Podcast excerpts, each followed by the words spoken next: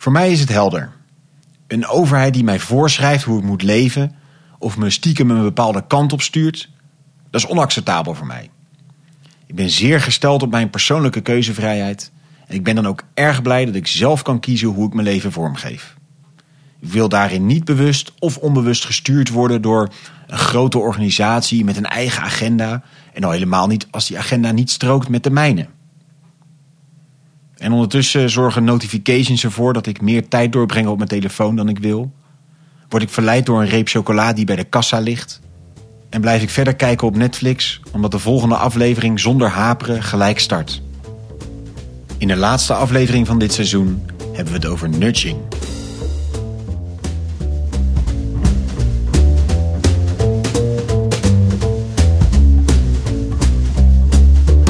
Goed dat je weer luistert naar Bram, de podcast die een stapje terug doet van de politieke dagkoers en zich richt op de grootste politieke vragen van dit moment. En daarbij laten we ons inspireren door een Bram die ruim 100 jaar geleden overleed, Abraham Kuyper. Hij was de architect van het moderne politieke partijlandschap, waarin niet meer de personen, maar de ideeën centraal stonden. Mijn naam is Allard Amelink en tegenover mij zit André Poortman. Dag André. We gaan het vandaag eh, hebben over nudging. Maar misschien moeten we even kijken, wat is die term nudging en waarom gaan we het erover hebben? Ja, goede vraag. We eindigen eigenlijk de aflevering altijd hè, met, uh, met de opmerking of de vraag van wat kunnen wij doen, het collectief, en wat kunnen we doen? Heel concreet, jij, ik, de luisteraar. Uh, maar eigenlijk uh, gaat ons gedachte een beetje hierover van, is er een derde optie? Dat het collectief stuurt op wat het individu doet. Individu en collectief lijken niet van elkaar te scheiden. En dat is een element waar we het vandaag over gaan hebben. He, allerlei organisaties in hun marketing en ook de overheid en hun beleid maken bewust of uh, onbewust gebruik van die inwerking van het collectief op het individu. En beleidsmatig heet het dan nudging. Hè? En dat is eigenlijk een hele subtiele manier van sturen die niet direct merkbaar is voor de persoon of het individu die daarbij betrokken is. Het gaat, en dan gaat het altijd over gewenst gedrag. Dus de overheid wil een bepaald gewenst gedrag en stuurt dan vervolgens heel subtiel dat individu erop. Nou, er komen twee disciplines eigenlijk bij elkaar in dit, uh, in dit gesprek. Filosofie, hè, hoe verhoudt het individu zich tot het collectief? Maar ook psychiatrie of psychologie. Hoe reageren we als individu op die subtiele en niet merkbare sturing? Uh, en onze gast van vandaag is bij uitstek geschikt voor het onderwerp, uh, zou ik zeggen. Twee zeden in einem Brust. Kijk, heel goed. Want we zitten hier aan tafel na te gast bij Damiaan Denies, hoogleraar psychiatrie aan de Universiteit van Amsterdam. Mooi dat we hier mogen zijn. Ja, dankjewel om mij te hebben. En uh, zeker, Naat. Mooi om je hier in de podcast te hebben. Um, André zegt nou heel duidelijk, individu versus collectief. Hoe moeten die twee zich tot elkaar verhouden? Hoe moeten we in, in bredere filosofische zin kunnen we kijken naar dat individu en dat grotere geheel? Hoe moeten die twee zich tot elkaar verhouden? Hoe verhouden die zich tot elkaar?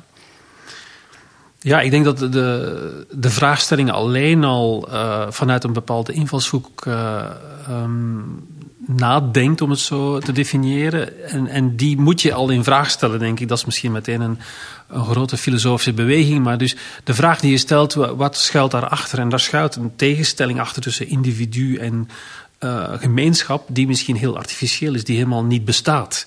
Uh, er is geen enkel persoon die op deze aarde wordt geboren als individu. Uh, vooraleer je geboren wordt en krijg je eigenlijk al een naam. En die naam wordt je toebedeeld door een gemeenschap. Een kleine gemeenschap, je familie, en een grote gemeenschap, namelijk waar die achternaam in fungeert. Dus iedere persoon die geboren wordt, maakt al deel uit van een collectief, zelfs al voor die bestaat. Want soms wordt die naam al gedrukt op een kaartje voor dat je effectief aanwezig bent. Ja, en plus dus, heb je je DNA-strengen, krijg je natuurlijk ook al van die exact, twee personen. Dus je ja. circuleert al in een gemeenschap, lichamelijk via DNA, via generaties, cultureel via rituelen, via de taal die je gaat spreken, maar ook echt symbolisch, omdat die naam uh, verder is gezet. Misschien wordt die wel ontleend aan een oude tante of een oude oom, dat was uh, de gewoonte vroeger. Dus als je erover nadenkt, is het individu een, een constructie. Het is een sociale constructie dat we nu in stand houden, omdat wij, denk ik, ook in onze samenleving daar ook heel veel aandacht voor hebben en er alle belang bij hebben om het individu centraal te stellen. Want in welke zin hebben we daar belang bij? Kijk, ik denk dat het inderdaad goed te begrijpen is dat het ingebed is, maar dat het een schijn is, is daar, dat is misschien wel een tweede. Dat is wel een stap die verder gaat. Je bent een individu die door krachten beïnvloed wordt. Dat, dat voelt iedereen denk ik wel mee. Maar in hoeverre is het dan een schijn dat, het, dat je echt een individu bent? Het, het is een schijn, maar de, de vraag is waarom is het individu in ons tijdperk, in onze episode zo essentieel? Waarom is dat zo belangrijk? Uh, en dat is op zich denk ik wel boeiend, omdat achter uh, het individualisme een bepaalde deugd schuilt die wij stiekem toch waarderen. En de deugd is dat hoe individueler je jezelf kan verwerkelijken als persoon, je staande kan houden, dus te beter je je potentie kan actualiseren, dus te belangrijker ben je. Dus de, het individualiseren is ook iets van jezelf verwerkelijken, waardoor je als persoon meer impact krijgt in de gemeenschap waar je toe behoort. Door uh, rijker te zijn, door meer macht te hebben. Maar het hele bijzondere is dat in onze samenleving het niet meer om geld gaat.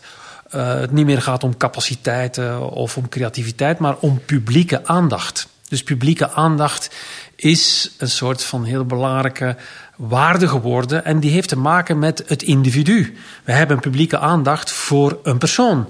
En dat is wat wij aantrekkelijk vinden. Dus wij hebben iemand als de Kardashians mogelijk gemaakt, waar wij Kim Kardashian belangrijk vinden alleen maar omdat het een individu is waar aandacht naartoe gaat. Niet omdat zij iets kan of iets bijzonders doet. En dat is denk ik heel apart aan onze tijd. Dus het individueel zijn aan zich en de publieke aandacht voor het individu is een deugd geworden. En dat is denk ik voor het eerst in de geschiedenis dat we daarmee te maken hebben. Interessant is wel dat het uh, daarmee ook het individu zich meteen al tot het collectief verhoudt. Want als het individu publieke aandacht wil, daarmee staat het dan ook al niet los van ja, uh, de gemeenschap. En daarmee kom je op een heel oud uh, en een belangwekkend filosofisch verhaal van Hegel. Hè? Die, die beschreef de meester-slaafverhouding op dezelfde manier hoe een meester afhankelijk is van de erkenning van de slaaf. Je kan wel de baas zijn, maar uiteindelijk uh, ben je afhankelijk van de slaaf in erkend te worden als meester. Hetzelfde uh, dilemma haal jij aan. Dus je, als individu kan je alleen maar echt een individu zijn in die mate dat je door het collectief als individu erkend wordt. Dus je bent dus afhankelijk van het collectief.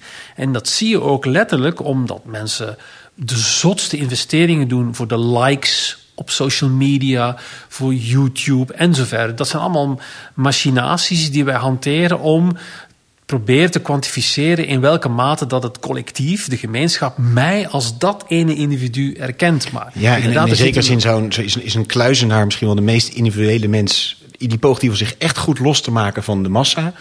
Maar zouden wij niet zo snel als een individu in sterke mate beschouwen, omdat hij ergens niet die aandacht krijgt en de bevestiging krijgt in zijn individualiteit. Ja, dat, dat is de terechte paradox. Iemand die echt individueel is, die is niet afhankelijk van het collectief. En die zal zich daar geen bal van aantrekken wat niemand van hem denkt. En dat is inderdaad een oude kluizenaar.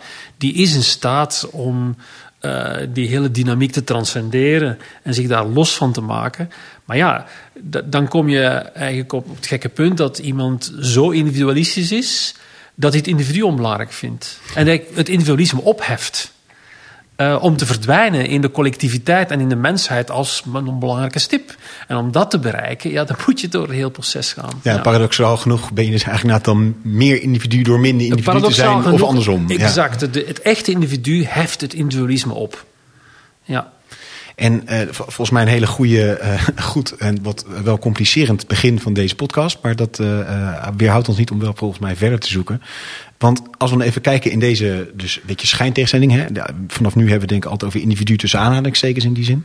Um, welke plek neemt dan een georganiseerd collectief in? Dus hè, met als sterkste voorbeeld vandaag gedacht de overheid. Die namens ons allen iets ja, kan beorganiseren voor ons allen. Ja, en welke plek neemt hij daarin? En hoe verhoudt zich dat tot autonomie? Ja. ja. Tot de autonomie van het individu?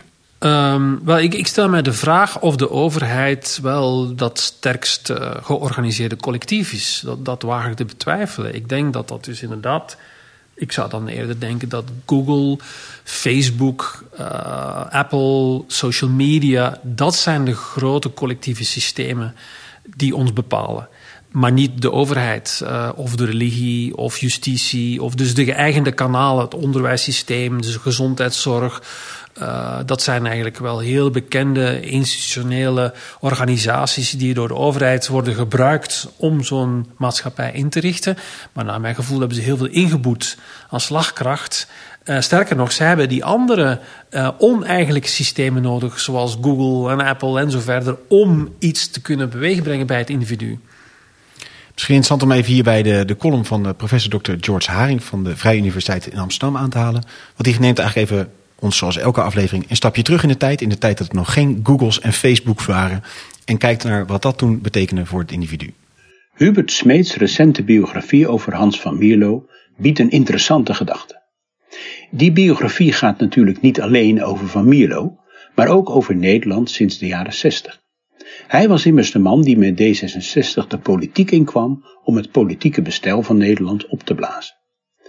En terwijl hij als Tweede Kamerlid aantrad in een door christelijke partijen gedomineerd tijdperk, zag hij in 1994 met de komst van het Paarse kabinet een droom gerealiseerd. Voor het eerst sinds 1917 werd Nederland geregeerd door een kabinet zonder christelijke partijen. Maar nu Smeets gedachten. Terugblikkend op de loopbaan van Van Mierlo stelt Smeets dat deze een politieke kentering bracht. Hij creëerde een plek in de politiek voor een generatie van betrokken burgers die van stille gehoorzaamheid overging op luidruchtige kritiek. Ze braken met de zuilen en deze gedecoloniseerde burgers vonden dankzij hem een politieke thuishaven. Dat de vrijheid van deze veelal goed opgeleide burgers culmineerde in de acht jaren van Paas, was een politiek succes van de eerste orde. Maar het toonde volgens Smeet tevens de schaduwzijde van Van Mierlo's dekolonisatie. Want de vrijheid die hij predikte, bleek voor veel andere burgers te resulteren in ontheemding en leegte. Zonder zuil waren ze verdwaald in de samenleving. Pim Fortuyn werd de bevrijder van deze burgers met hun onlustgevoelens. Hij was gebaard door Van Mierlo, die deze maatschappelijke onvrede niet heeft begrepen, maar die de politiek sinds 2002 wel beheerst. De burger is bevrijd, maar raakte in de samenleving vaak verweest. Zo kun je Smeets gedachten samenvatten. Het gezag moet terug, zei Fortuyn tegen het einde van Paars. En hij bedoelde dat gezag bijna religieus. Zonder autoriteit in de samenleving vaart niemand wel. Hoe moet dat? Terug naar de stille gehoorzaamheid van de verzuiling wil niemand. Maar er zat in die ordening iets goeds. De zuil bood enerzijds de geborgenheid die nu in de samenleving wordt gemist. De burger hoorde thuis bij een groep en ontleende daaraan zijn identiteit. Anderzijds stimuleerde de zuil op een informele wijze gewenst gedrag, het zogenaamde nudging. Niet alleen in het stemhokje, maar ook economisch, sociaal en cultureel.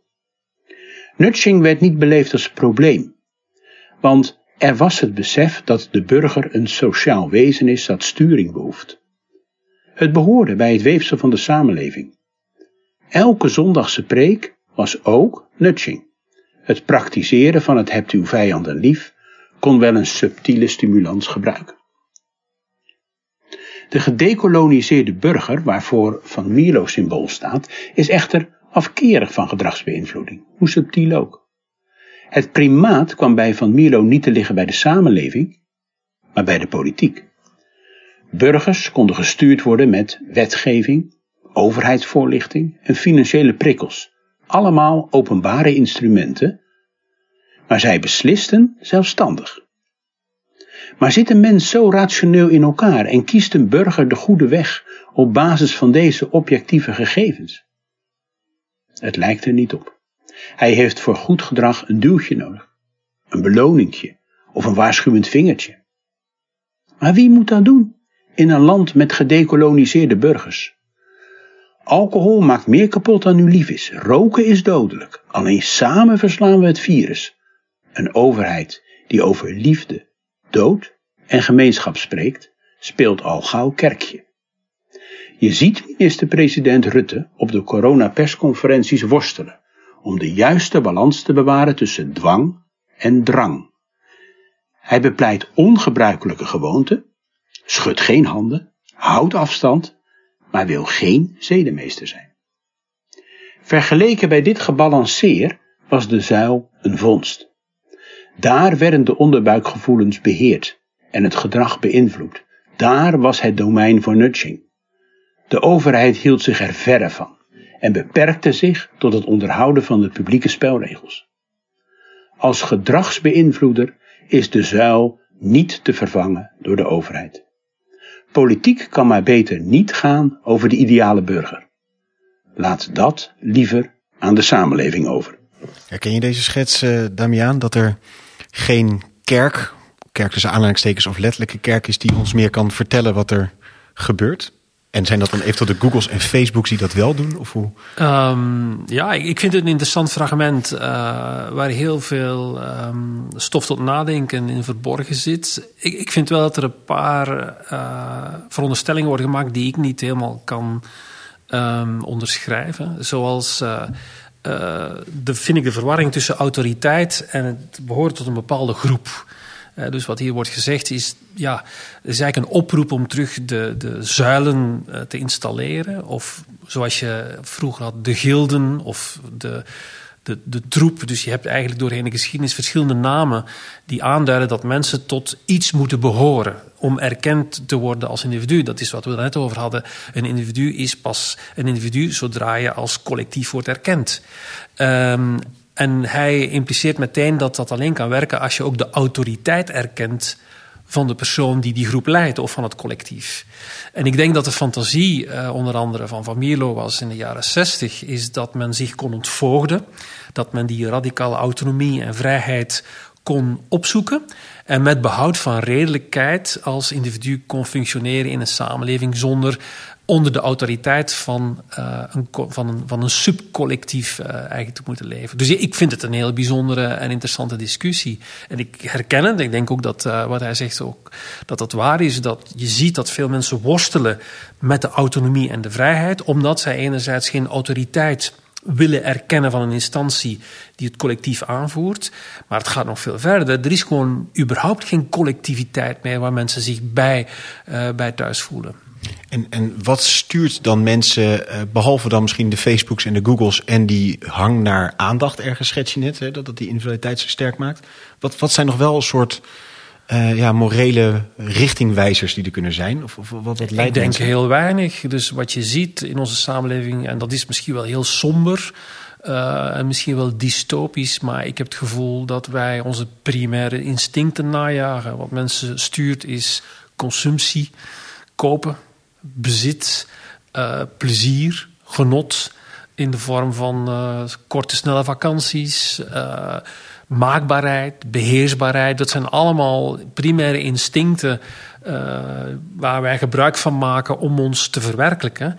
En dat, betaal, dat betalen we een prijs voor. Het is niet voor niks dat veel mensen nu zich zorgen maken over het gebrek aan zingeving, gebrek aan collectiviteit. Ook de eenzaamheid is een mooi voorbeeld hoe wij zelf proberen gestalte te geven, maar daar niet in slagen. En omdat juist betekenisgeving uh, altijd eigenlijk op collectief niveau gebeurt. Dus wat het grote misverstand is dat wij proberen zin te geven door hele concrete individualistische verlangens te vervullen. Maar daar bereiken we nooit mee de betekenisgeving op collectief niveau, omdat je moet bereid zijn jezelf dus op te offeren en je eigen individualisme. En alleen een, een, collectiviteit die berust op iets wat mij als persoon transcendeert, is eigenlijk waardevol. En die stap die kunnen we niet meer maken. Nou, misschien dan om het. Wat plat voorbeeld, als je gewoon naar onze samenleving gaat, het, het draait best lekker. Onze samenleving, gewoon oppervlakkig beschouwd. Maar welke kracht zorgt daarvoor? als mensen zo, primair, zo hun primaire behoeftes najagen, uh, wat is dan de, de kracht die ervoor zorgt dat we niet totaal ontsporen met elkaar? Nou, ik vind dat we wel ontsporen, maar ik snap wel wat je bedoelt. Kijk, eh, dat, dat, is, dat is het uh, hele simpele um, marktwerkingsmodel. Je kan dat teruggaan naar, naar Hume of, of naar Adam Smith, die gewoon heel uh, liberaal zegt van als het, als het individu voor zichzelf hard werkt, dan draagt hij bij aan het collectief. Hoe dan ook dat is het basisprincipe van het liberalisme. Uh, je moet niet aan het collectief denken, je moet aan jezelf denken. Want als je jezelf denkt, draag je meer bij aan het collectief dan dat je aan het collectief denkt. Ja, als iedereen aan zichzelf denkt. het tegenstelde ja. van het communisme eigenlijk. Hè. En dat, dat is natuurlijk voor een stukje waar. Als de, de slager bij mij, bij mij in de buurt heel veel, heel veel geld wil verdienen voor zichzelf, om een grotere villa te kopen, en heeft het beste vlees, ja, dan kan ik daar het mooiste vlees kopen. Ik ben bereid er veel voor te betalen. En het komt eigenlijk ten goede aan de hele gemeenschap. Dus waarom draait het systeem? Omdat binnen een, een, een, consumptiesamenleving waar veel geld circuleert, dat op een bepaald niveau staat, dat dat systeem effectief is. Maar ik vind dat het wel eh, gepaard gaat met een uitholling. Want op, dat werkt op het niveau van geld verdienen en kortstondige bevrediging van verlangens door materieel bezit. Maar als je naar hogere waarden zoekt, dan schiet het gewoon schromelijk tekort. Vandaar dat de slager na 30 jaar hard werken plotseling een mindfulness cursus gaat doen. Of naar de Nepal trekt om toch de zin van het leven eh, te herkennen. Of je- burn-out raakt. Ja, burn-out, precies. ja. Ja, ik moet zeggen, André, ik weet niet waar jij de afgelopen afleveringen allemaal hebt gezeten. Maar volgens mij waren we ook best wel veel tegengekomen wat in maatschappelijke zin niet zo lekker draait. Nee, dat klopt. Maar, maar als je gewoon oppervlakkig kijkt, Ja, denk je oh, van, zo, eh, in ik kan zin, gewoon ja. mijn leven leven. En voor Ja. de meeste mensen geldt dat. Eh, dus Ja, er is iets wat, wat Ja, soort maar voor balans zorgt. wat zo typisch is dat wij vergeten dat wij enorme schulden opbouwen. Ik bedoel, ook nu, wij maken, creëren enorme schuldenbergen. Er is een soort van fictieve staat waar we in leven, waar wij maar geld eh, drukken en, en schulden eh, maken. Maar ik vind dat je inderdaad mm, dichterbij kijkt, dan zie je dat het gezondheidszorgsysteem uitholt, justitie, noem maar op. Op heel veel fronten is er toch wel, zijn er forse vragen over de consistentie, de duurzaamheid van het bestel waarin we nu in zitten. Ja, dus die zichtbare gebalanceerde werkelijkheid is eigenlijk een schijnwerkelijkheid. Ik, ik vind dat we in dat opzicht in een heel gevaarlijke toestand zitten. En het is ook denk kenmerkend voor de regeringsperiodes van de afgelopen tien jaar dat men die schijn heeft opgeworpen door heel pragmatisch concrete problemen op te lossen, dat het allemaal goed gaat, terwijl onderliggend het systeem wel uitholt. Eh, ik bedoel, de hele lamentabele morele attitude in Nederland ten opzichte van eh, belastingsgeld van grote multinationals, wat getolereerd wordt. Eh, het nou, nou, het, wat ik daarnet omdoe, het achteruitgaan van het onderwijs enzovoort. En ik denk ook, het hangt ook af van hoe groot je de cirkel maakt van of het natuurlijk lekker loopt. Maar goed, volgens mij is dat punt helder. Het feit dat de kleding goedkoop is, is dankzij mensen die aan de andere kant van de wereld te weinig krijgen. Exact, er zijn anderen die Dus- ervoor betalen. Ja. Ja. Maar eh, als we even een van die grote thema's pakken die we de afgelopen tijd hebben gehad... en waar we ook al relatief eh, slecht gaan, kunnen we denk ik wel zeggen... is natuurlijk klimatologisch gezien eh, verandert de wereld in hoog tempo... met allerlei, ja, in Nederland nog overzichtelijke effecten... maar op andere plekken al duidelijke effecten. Ehm, als we niet een moreel instituut hebben die daar enige sturing aan kan geven... als de belangrijkste innerlijke drive zijn is individualiteit... in je zichtbaar maken en je profileren op je eigen vierkante centimeter... wat is dan de weg om iets met klimaat te doen? Hoe kunnen we daar dan Ja, dat is dus een ingewikkeld, hè, omdat het klimaatdenken vergt dat transcendente standpunt. Dat wil zeggen, verder denken dat je zelf als persoon, dus dan je eigen leven, dan je gemeenschap, maar denken in termen van ja, 20, 30, 40, 50, 100 jaar. In, denken in termen van de mensheid. Ja, om dat op te brengen moet je dus afstand nemen van dat, de waarden die wij nu allemaal aanhangen. En dat is heel lastig eh, voor veel mensen om dat te kunnen opbrengen. Ja. Ja. Ja, in, in die aflevering rondom klimaat kwam ook het idee naar voren dat we eigenlijk zouden moeten wennen aan krimp, willen we het klimaat redden. Eh, en het is natuurlijk de vraag, kunnen we dat aan als samenleving, als individu, om gewoon zelfstandig te gaan minderen in onze consumptie en in onze levensstijl. En, ja, Nou, ik zie, ik zie corona misschien in, misschien. ja, maar- in wat met Damian eerder zegt, denk ik dat de meest fanatieke mensen die klimaatneutraal leven, dat misschien als lifestyle aanmeten en daarmee ook een zichtbaarheid creëren in hun matiging. Dus dat het op een ironische manier ook niet collectief is, maar haast ook een individuele beweging. Ja, dat is het lastige van de klimaatproblematiek. Eh, het wordt ook eigenlijk, eh, zie je, eh, ja, misbruikt. Omdat daar geldt ook dat, dat zelfs het klimaat nu door grote firma's die auto's produceren, oliebedrijven, wordt het klimaat op handen gedragen, omdat het ook weer een commercieel product is geworden. Dus niets ontsnapt aan onze commerciële blik, zelfs dat probleem niet. Maar het is, het is natuurlijk eh, eh, in dat opzicht maakt het nog veel erger, omdat het geen oplossing biedt. Dus inderdaad, wat je zegt, we moeten krimpen. We moeten eigenlijk zelfstandig een stap terugzetten. eh, want we leven op een te brede voet. En de vraag is, zal de mens daartoe eigenlijk in staat zijn uit eigen beweging... of hebben er externe factoren nodig die ons daartoe dwingt? Ja, en als je die vraag zelf zou beantwoorden? Ik denk helaas als psychiater, als ik kijk naar hoe mensen werken, dat mensen niet in staat zijn om zelfstandig een stap achteruit te zetten als het niet meteen voordeel voor hun oplevert. En dat doet het niet, want je denkt in termen van kleinkinderen, achterkleinkinderen. Dus je hebt een externe factor nodig die ons daartoe dwingt. Een autoriteit, zoals Hubert Smeet zegt, die er nu niet meer is. De religie is er niet meer, de overheid is er niet meer. Dus ja, als je die er niet meer is, dan heb je een oorlog nodig, of een coronavirus, of uh, een enorme economische crisis, die gewoon willens nillens zal zeggen van dit is de reden en uh, zo ga je een stukje achteruit om dat klimaat te redden. Een uh, iets kleinere schaal te pakken is misschien wel interessant om even het concept suikertax. Uh, dat gaat natuurlijk over persoonlijke lifestyle, denk ik, waar uh, je op die manier probeert je iets in te doen. even een kort fragment van, van RTL Z. Ook de Wereldgezondheidsorganisatie pleit voor een zogeheten suikertax. Karin, hoeveel duurder moet suiker worden?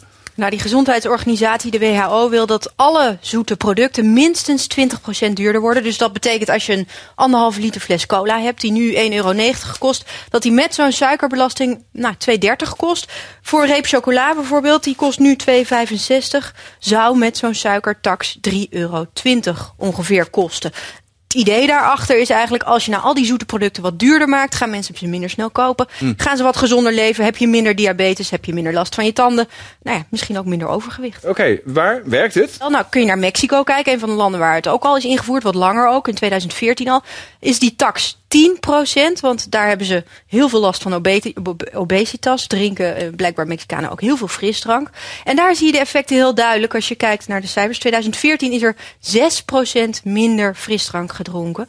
Als je dan kijkt naar het einde van dat jaar, dus per maand in december, is dat effect zelfs min 12% En ga je dan naar water kijken, bijvoorbeeld, iets waar die tax niet op zit, 4% meer verkocht. Want zo'n suikertax gaat natuurlijk over een, een, een, een inmenging in je persoonlijke sfeer. Er wordt een, eh, een paar dubbeltjes of weet ik wat op je suikerproducten gezet. Gelijk zie je denk ik wel dat daar een hele hoop mensen allergisch voor zijn. Dus die zeggen, ja jongens, uh, ik heb toch maar persoonlijke vrijheid. En die wordt op deze manier ingeperkt. Hoe kunnen we goed zorgen dat als we vanuit die autoriteit verwachten dat hij wat stuurt, dat dat ook goed landt? Nou, ik denk dat de meest geëigende weg is, de weg van de, van de redelijkheid. Leg uit waarom dat suiker slecht is. Dat is denk ik de eerste stap.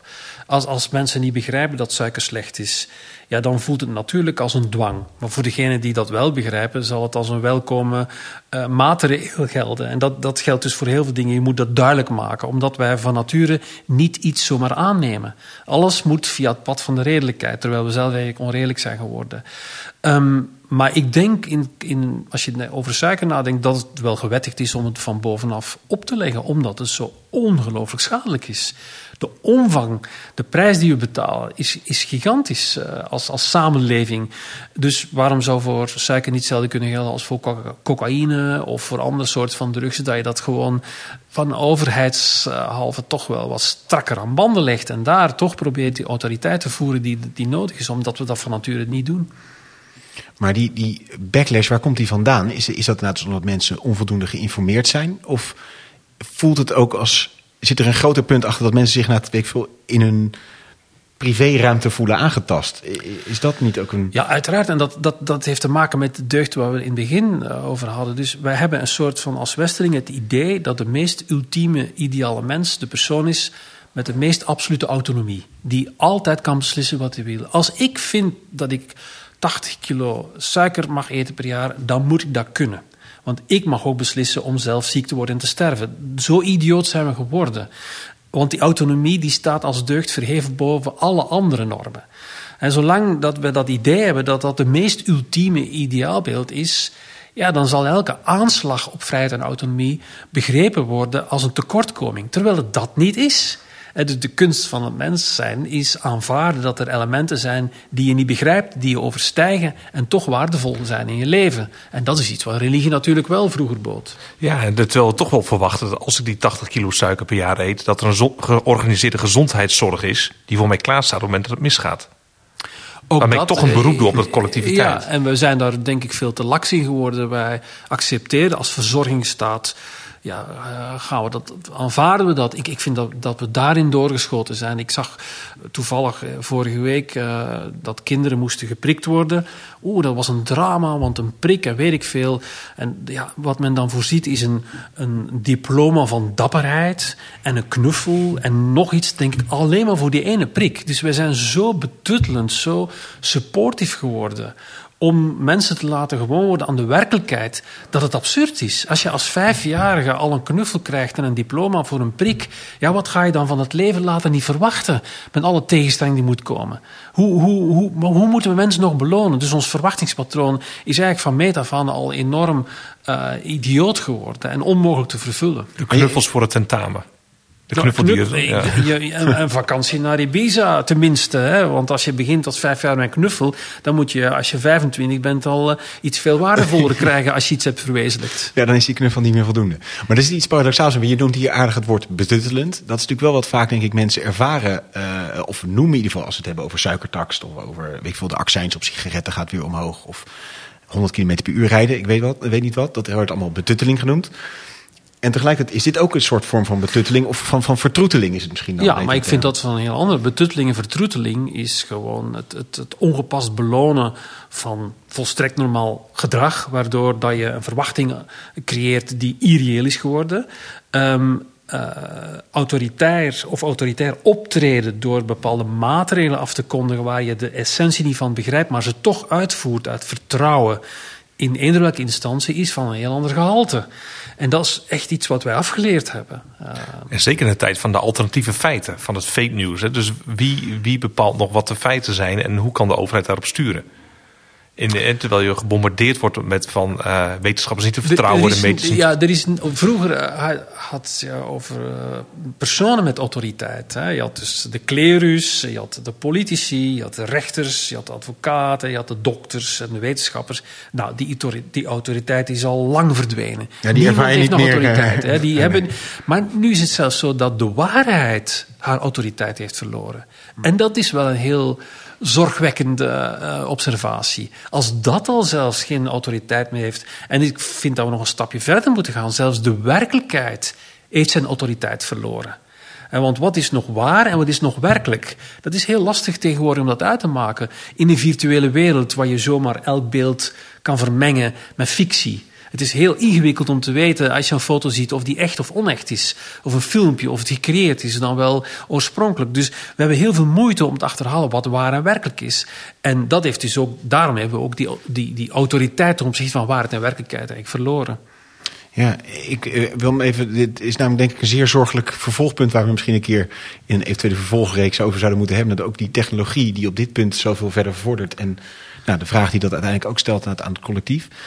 Wat ik ehm één stapje terug zou willen pakken is, eh, je zegt dat hè, bijvoorbeeld zo'n suikertax is heel duidelijk, want het heeft een duidelijk eh, eh, enorm schadelijke effecten op persoonlijke gezondheid en dus ook collectieve zorgkosten, et cetera, et cetera. Er zit natuurlijk een rationale achter die voor ons te volgen is, waar wij dan misschien met z'n drieën mee eens over zijn. Maar er komen natuurlijk ook punten dat je zegt, ja, hier botst het wel. Ik kan bijvoorbeeld voorstellen dat het verzet tegen de orgaandonatie, de opt-out van de orgaandonatie, die natuurlijk in Nederland een paar jaar terug is ingevoerd, wat in de Tweede Kamer op één stem verschil het haalde, wat aangeeft hoe gepolariseerd dat was.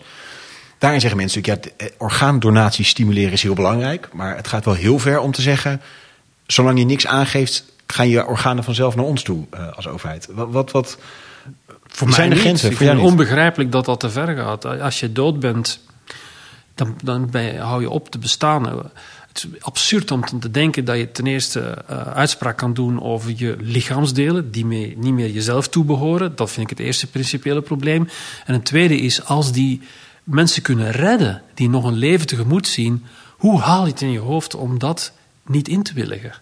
Ik, dat is voor mij volstrekt onbegrijpelijk. Dus eigenlijk zeg je in je verzet, eh, de mensen in hun verzet tegen die orgaandonatiewet, eh, verliezen ook het collectief uit het oog. Want je stelt jezelf in dienst van het grote geheel. eigenen zich het lichaam toe.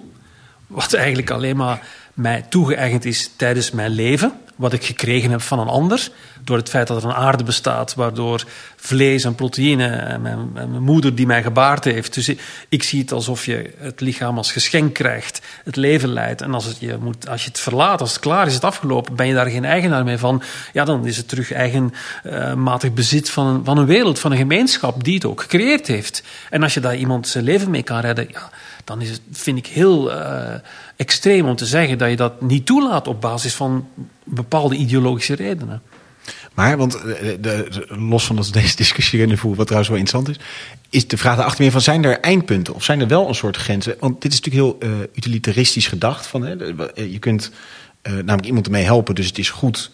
Eh, en daarmee is dat de belangrijkste grond om het op te baseren. Maar ik kan me natuurlijk ook voorstellen dat daar wel grenzen aan zitten. Dat, dat er op een gegeven moment wel of fundamentele botsingen van inzichten over ontstaan. Of, en in hoeverre mag dan dat collectief toch dat individu dwingen tot iets waar hij zelf eigenlijk geen behoefte aan heeft of niet zou willen? Of wanneer gaat het schuren? Of botst het zelfs? Ja, ik, ik denk dat, dat dat dat hoeft niet ver te zoeken. Ik bedoel, op het moment dat je niet meer mag denken wat je wil, op het moment dat een, collectief bepaalt wat je moet denken, dan ga je te ver. Ik bedoel, dat is voor ons evident dat je mag denken en zeggen wat je wil, maar als je een paar duizend kilometer naar het oosten of naar het zuiden gaat, dan is dat niet evident. Er zijn nog altijd samenlevingen waar je gewoon niet je mening mag hebben, los van wat je doet. Uh, dus uh, ik denk dat er grenzen zijn in uh, de impact van het collectief. En dat de autonomie in stand moet worden gehouden als het gaat om gedachten. als het gaat om het tot stand brengen van waarden en normen die verder strekken dan het collectief, maar de mensheid dienen. Stel dat je een bepaalde activiteit hebt die in strijd is met een collectieve gemeenschap, maar die eigenlijk wel de mensheid dient dan moet je daar de voorkeur aan geven. Dan vind ik dat, het autonomie, dat de moet uh, voorkeur krijgen. En dat de collectief gewoon moet uh, een nadeel ondervinden. Dus het nazisme was zo'n voorbeeld. Hè? Dat was ook een collectief. Iemand die een vrijheidsdenker was, ja, die, die kan natuurlijk niet onder het juk van het nazisme leven als die eigenlijk een gedachtegoed heeft dat de mensheid ten goede komt.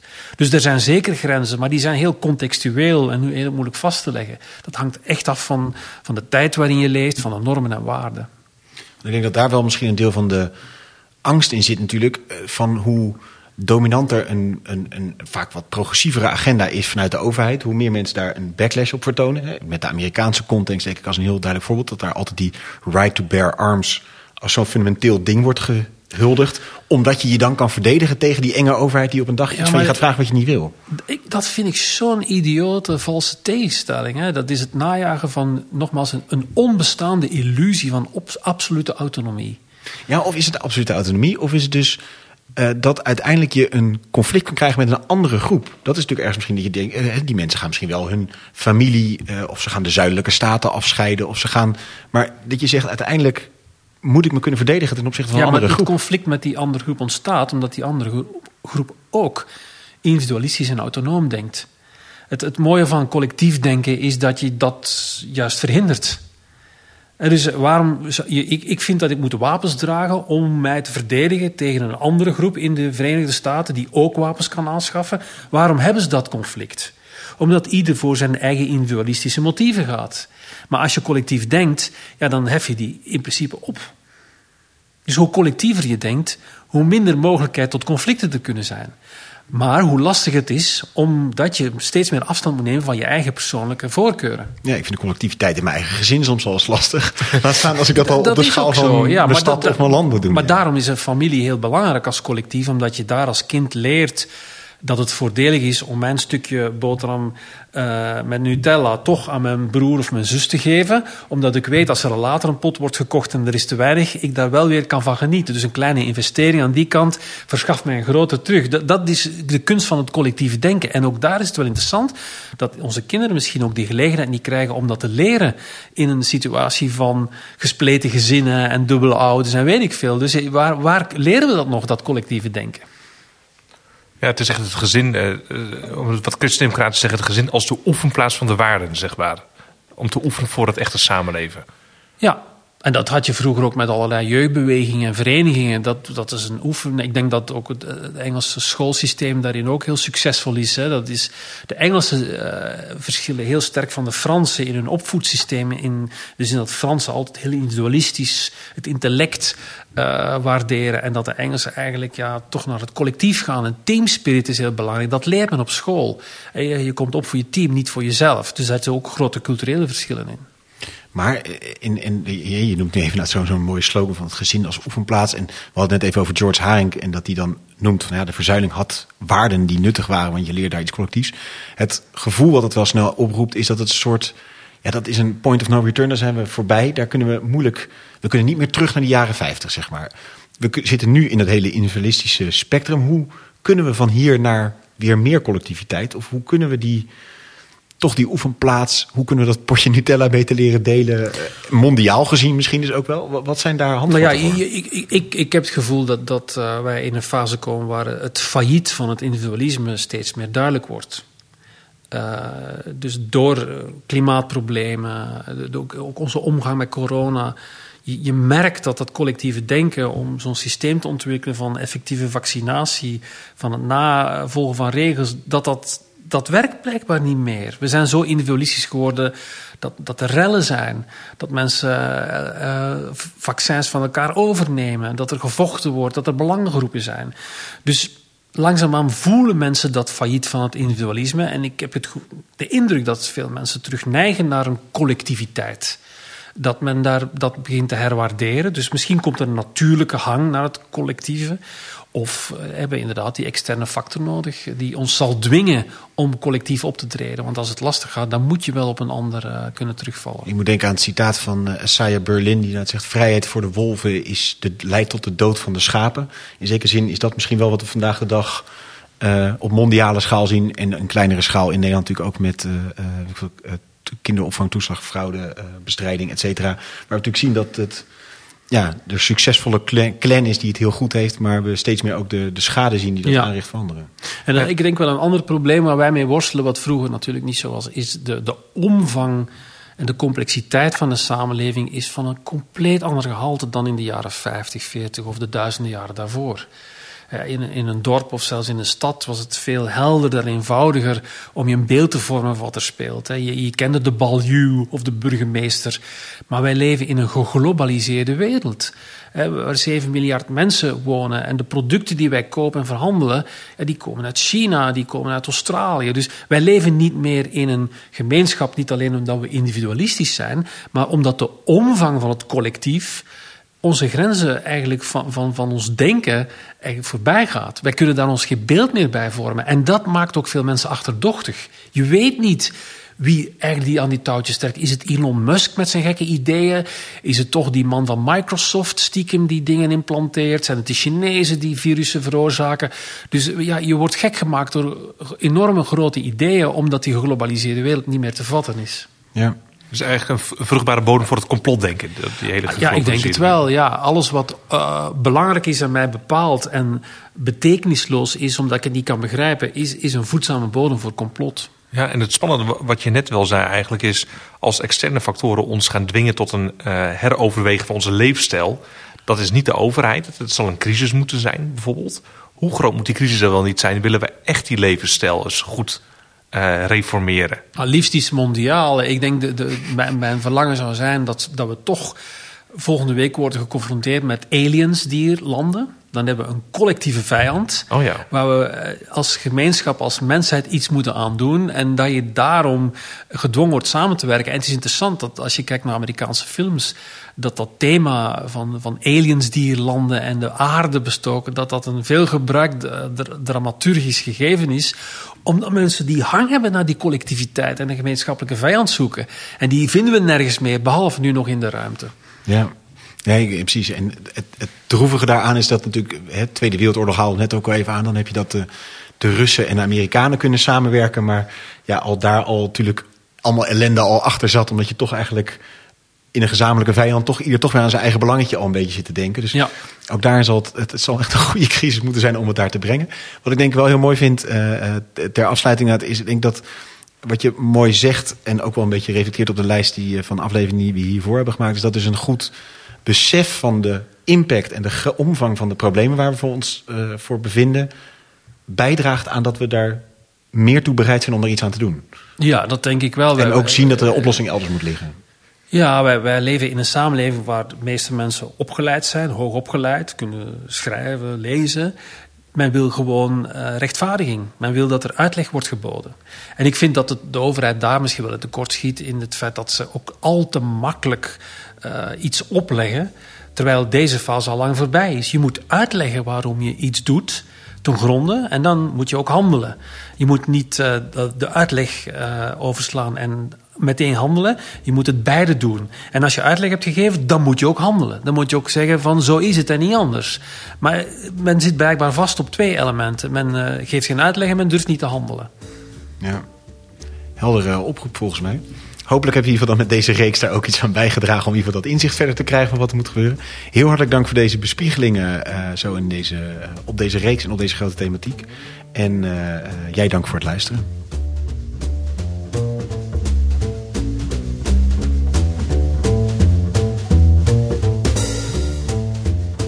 Leuk dat je luisterde naar deze aflevering van Bram.